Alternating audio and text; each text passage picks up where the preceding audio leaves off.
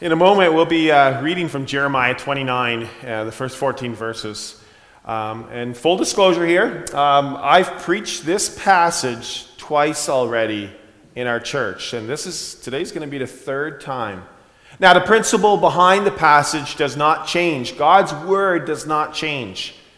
But how we apply it to our daily lives, that's going to change from time to time. Passages will speak to us differently in circumstances that are before us, and especially currently.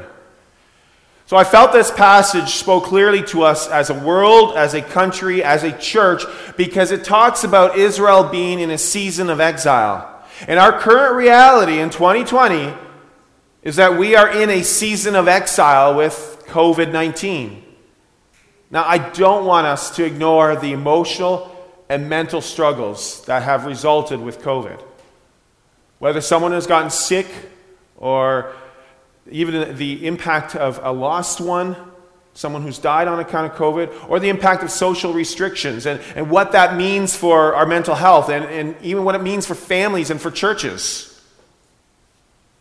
Everyone in this world has had to adjust to a different lifestyle over these past six months. And I could be wrong. Been wrong once or twice before. Michelle will attest to that. But we will continue adjusting over the next several months, maybe years. I don't know. Things are different. Things will remain different. Certain things will not go back to what it was. And I'm not just referring to church here, okay? I'm not. I, I hope we don't stay at the thirty percent. We're here for a while. But I hope that does change down the road, of course. We all hope that. So I'm not only referring to church, but also school. Sylvia mentioned how we don't know what school is going to exactly look like next week. Workplaces, sports, entertainment, and you can add to the list from there. And we will adapt. We are people who adapt. God's people have adapted all throughout the scriptures and all throughout the centuries. And through this exile and through this adaptation, this transition, this journey, We trust, we trust God has put us into our neighborhoods, into our communities for a purpose, as individuals, as families, as a church. And so we recognize our current reality. We don't have to like it, we don't like it. But we also trust that God has a preferred future for his people, for his church. He has a purpose for us in this exile, if we're calling it that, as followers of Jesus. Jeremiah twenty-nine is a passage that reflects the current reality of the people of Israel during their captivity. Israel, you could say, was going through a very rough transition, and that's putting it mildly. The city of Jerusalem had been destroyed, and many of the Jewish people were taken captive to Babylon. They became a displaced people. They lost everything except their lives. They lost their city. They lost their property. They lost certain freedoms. They were likely pondering, what is God's preferred future for them? What could possibly be their purpose in this life? They were exiles in a foreign land. So before we read from Jeremiah twenty-nine, let's come to our God in prayer. God Almighty, just like the Israelites, at this time in our life, it may seem like we are in exile. And yet you have put us in our church and in our communities for a purpose. You have called us here for a purpose. And you have plans for us as your people. And you are part of our plans, and we are part of your plans. And as we read from your word through the prophet Jeremiah, may your spirit make clear to us what our calling as your people and your church is in these times. Bless the reading. Bless the, bless the proclamation. In Jesus' name we pray. Amen. Jeremiah twenty-nine, verses one to fourteen. This is the text of the letter that the prophet Jeremiah sent from Jerusalem to the surviving elders among the exiles and to the priests, the prophets, and all the other people Nebuchadnezzar had carried into exile from Jerusalem to Babylon. This was after King Jehoiakim and the queen mother, the court officials, and the leaders of Judah and Jerusalem, the skilled workers and the artisans, had gone into exile from Jerusalem. He entrusted the letter to Elasa, son of Shaphan, and to Gamariah, son of Hilkiah, whom Zedekiah, king of Judah, sent to King Nebuchadnezzar in Babylon. And the letter said, "This is what the Lord Almighty, the God of Israel, says to all those I carried into exile from Jerusalem to Babylon. Build houses and settle down. Plant gardens and eat what they produce. Marry and have sons and daughters. Find wives for your sons and give your daughters in marriage so that they too may have sons and daughters. Increase in number there. Do not decrease.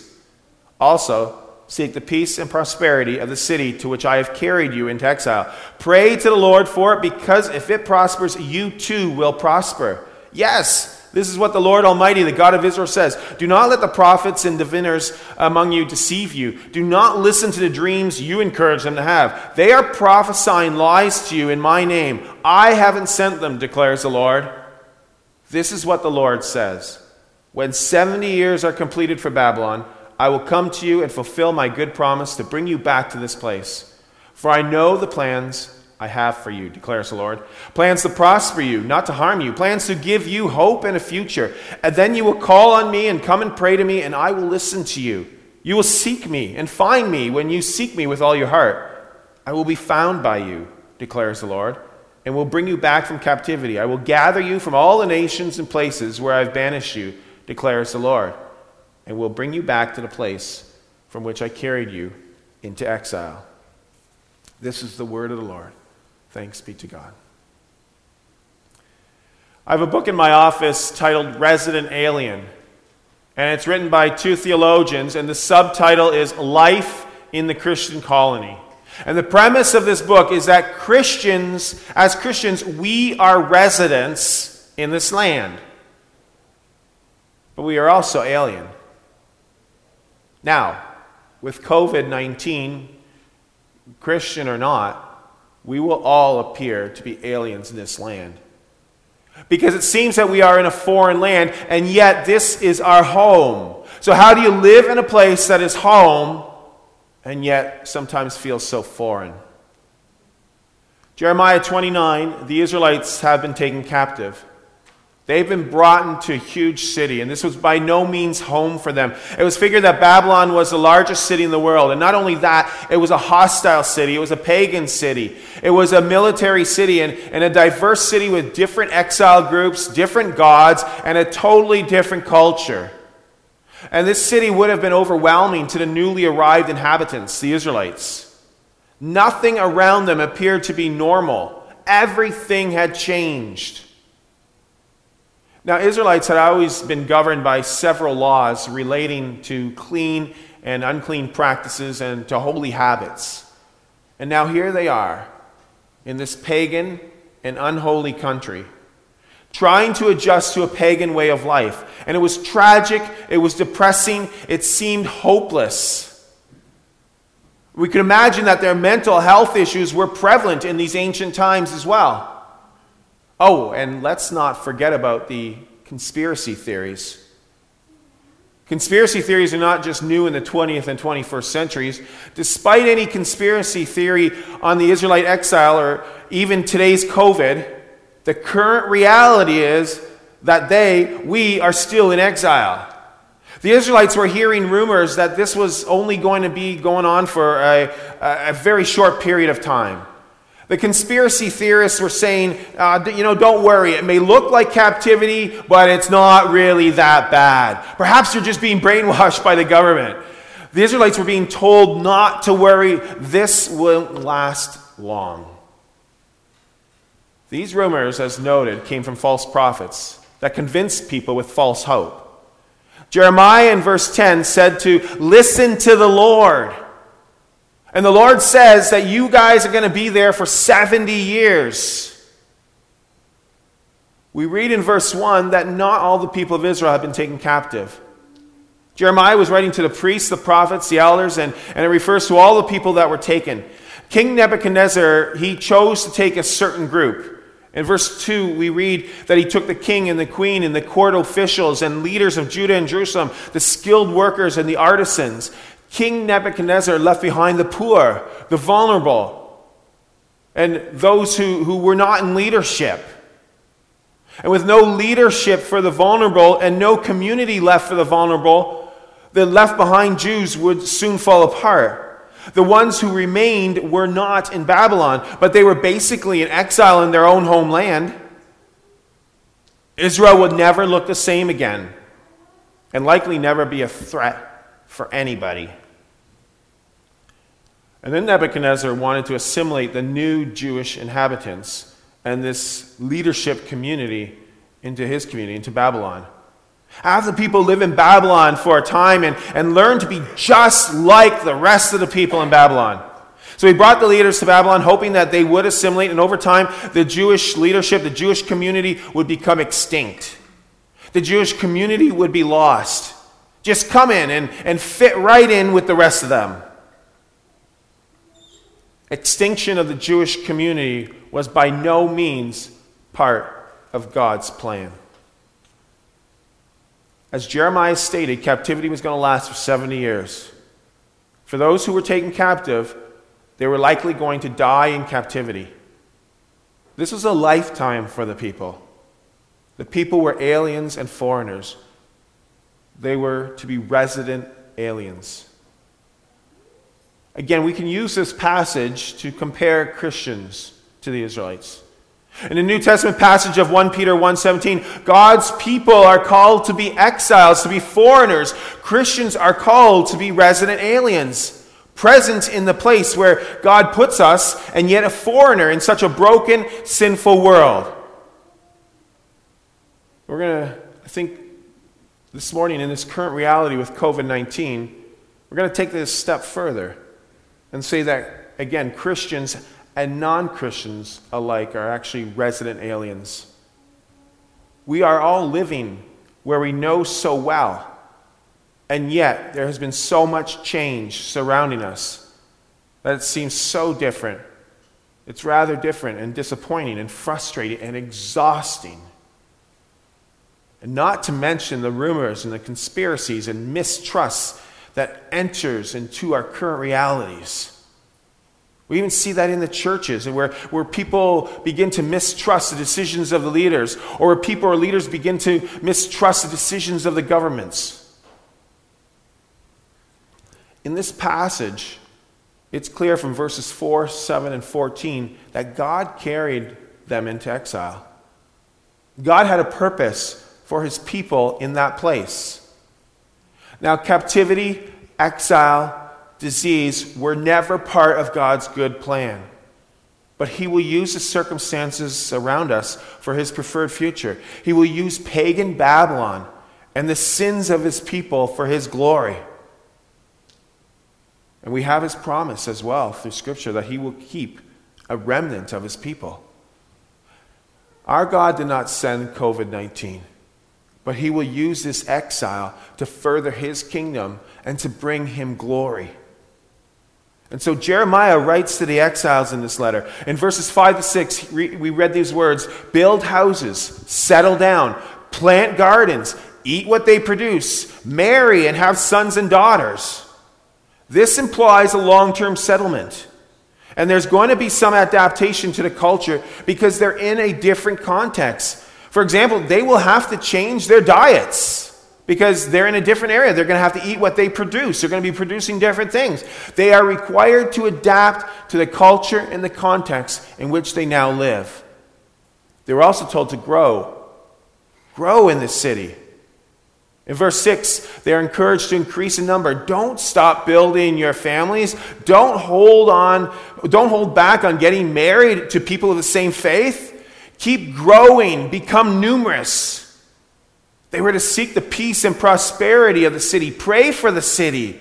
Don't wish harm on the city, but desire the city to be prosperous, and you too will become prosperous. Pray for it. Pray for the governance. Pray for the people. Pray for the industry. Pray for the places of education, the neighborhoods. The people of Israel are aliens, but this is now their city. This is their new home. They are resident aliens. As we read further in this passage, the exile was not only about reaching out into the new community that God had placed them in. The exile was for the people to seek God, for the people to put their trust in the Lord, for the people to seek the Lord with all their heart, to pray to him, to know and understand and, and obey his will for their lives.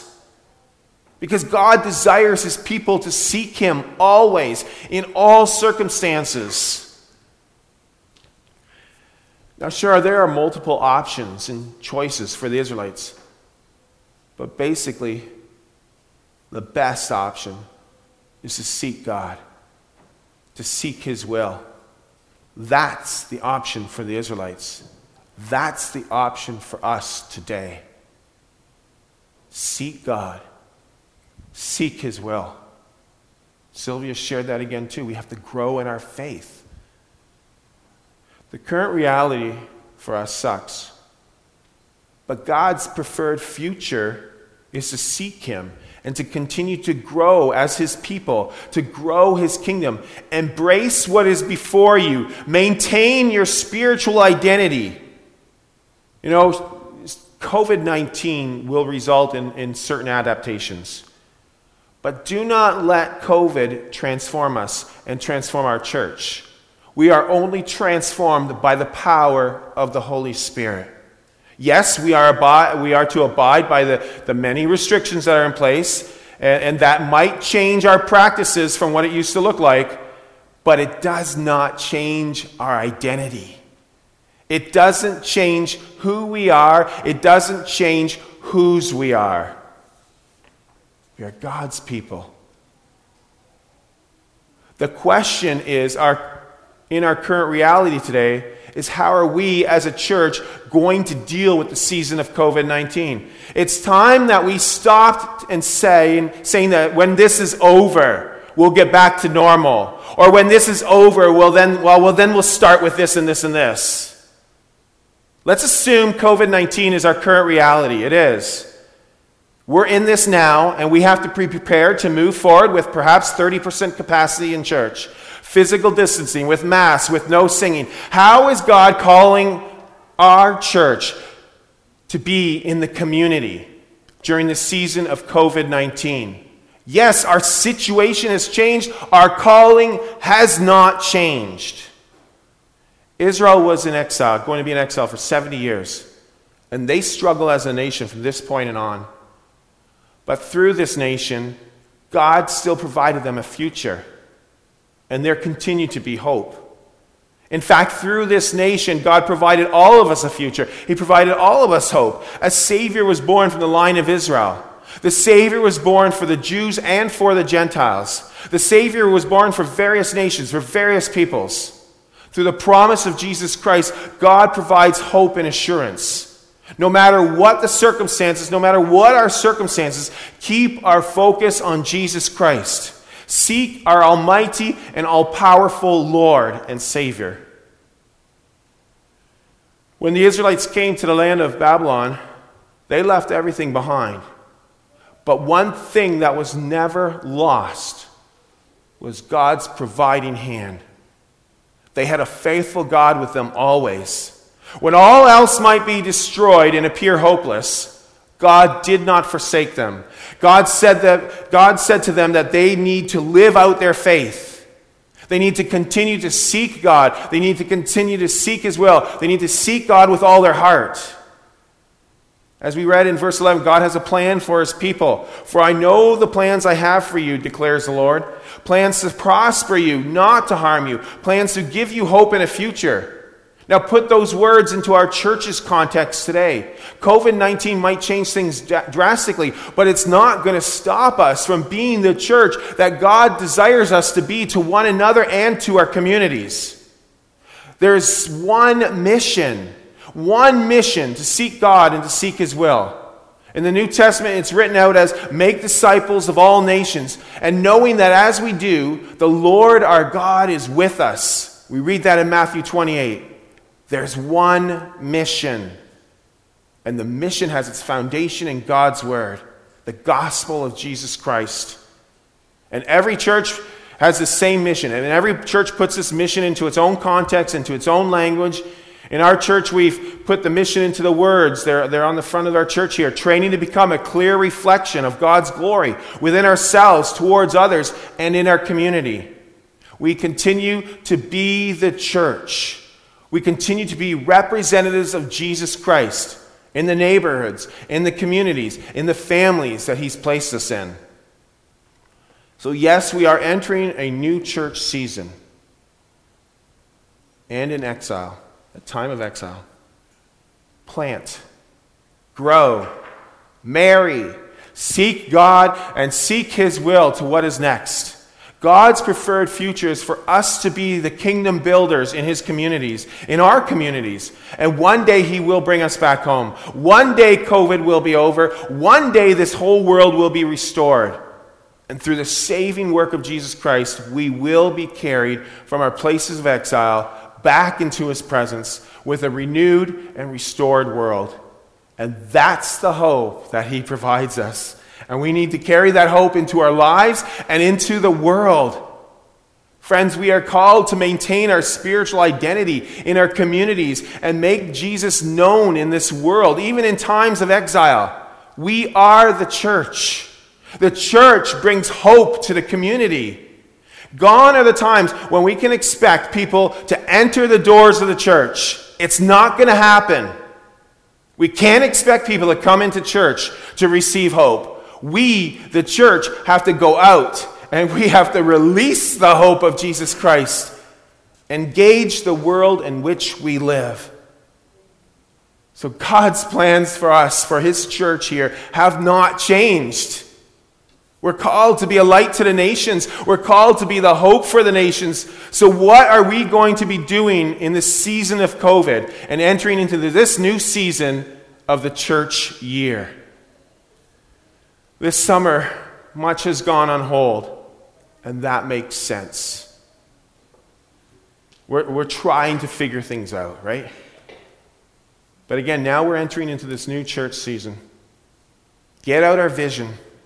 Get out our playbook of the Exeter Christian Reformed Church, and let's discern what God's preferred future is for this congregation. Let's discern what ministry and worship will look like. Let's discern where God is growing this small group ministry and, and faith formation of all ages. Let's discern where God is prodding us to reach out into the community. And I know we all have a lot of questions, and I don't have all the answers, and we don't have all the answers. But it is our role to seek God and to seek first his kingdom, and to be obedient to the working of the Holy Spirit in us and in the church. And to God be the glory. And together we say, Amen. Let's pray.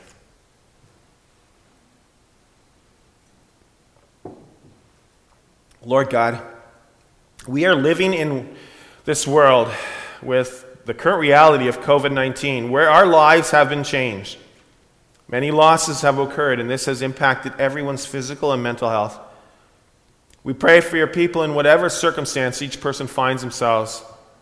And we also thank you that you continue to make your presence known, and that you have made your preferred future known to us. And you have a plan for us, to prosper us, to give us hope, to give us a future. And that future is not on our own. You've given us a future of eternal life through your Son, Jesus Christ. You've sent your Son, Jesus, to remove all our sins, to give us salvation, and on account of your love and grace. Work in us through your Spirit to journey with your people on this earth, even during times of exile and times of challenging circumstances. And through these times, may we be focused on you and keeping your vision and your plan in mind, keeping the big picture of your love and grace through your Son in focus. Lord, you bless us with so many good things. We praise you and we bless you for these many things. Thank you for your church and for the many ministries that challenge and equip us to reflect your glory, growing our relationships with you and revealing your glory to one another and out to all people. Bless the upcoming weeks as we discern how we best can be the church that you call us to be in these times. Guide us and lead us to fulfill your mandate of making disciples of all nations and proclaiming your name to all people. Lord, we thank you also for schools and ask for your blessing on all students in all schools, and ask that you bless all students from the young ones in preschool to those in university and college. Protect them and provide strength and wisdom to the staff and administration and other folks involved in the education and protection of the youth and young adults. Lord, we also bring concerns of those who continue to struggle. We pray for those who struggle spiritually, physically, emotionally, financially, or with relationships with spouses or kids or others. Lord, you have plans for each of us, and we pray that your plans may be made known and we be obedient to your working. We pray for those who have lost loved ones, whether years gone by or even recently. May people continue to know your nearness and love, and the love of the community of saints that surrounds each person. We bring before you the concerns of our communities, our country, and our world. What is happening with COVID is difficult physically and emotionally, and we pray for healing in this world and a relief from this pandemic. We also pray for other diseases that are going on in this world and for disasters that are impacting our lives in this world. Particularly, we think of the hurricanes that have hit the southern states. We ask that you be near to your people and give hope to your people. Where there is persecution, we ask for your grace upon the people to endure whatever it is before them, and to endure it in your name. Where lack of food and water is the norm, may we share our resources to see justice in this world. We recognize the brokenness throughout this world, and may followers of Jesus be a light in this dark world. May Christians be a beacon of hope. Help us to show mercy and, and to go forward showing the love of Jesus through our actions. And may your Spirit continue to stretch us and to use us to work in your harvest field, sharing how you want a relationship with your people. We ask that you hear our prayers, and it's only in the name of Jesus Christ, our Lord and our Savior, who is mighty to save, that we pray this. Amen.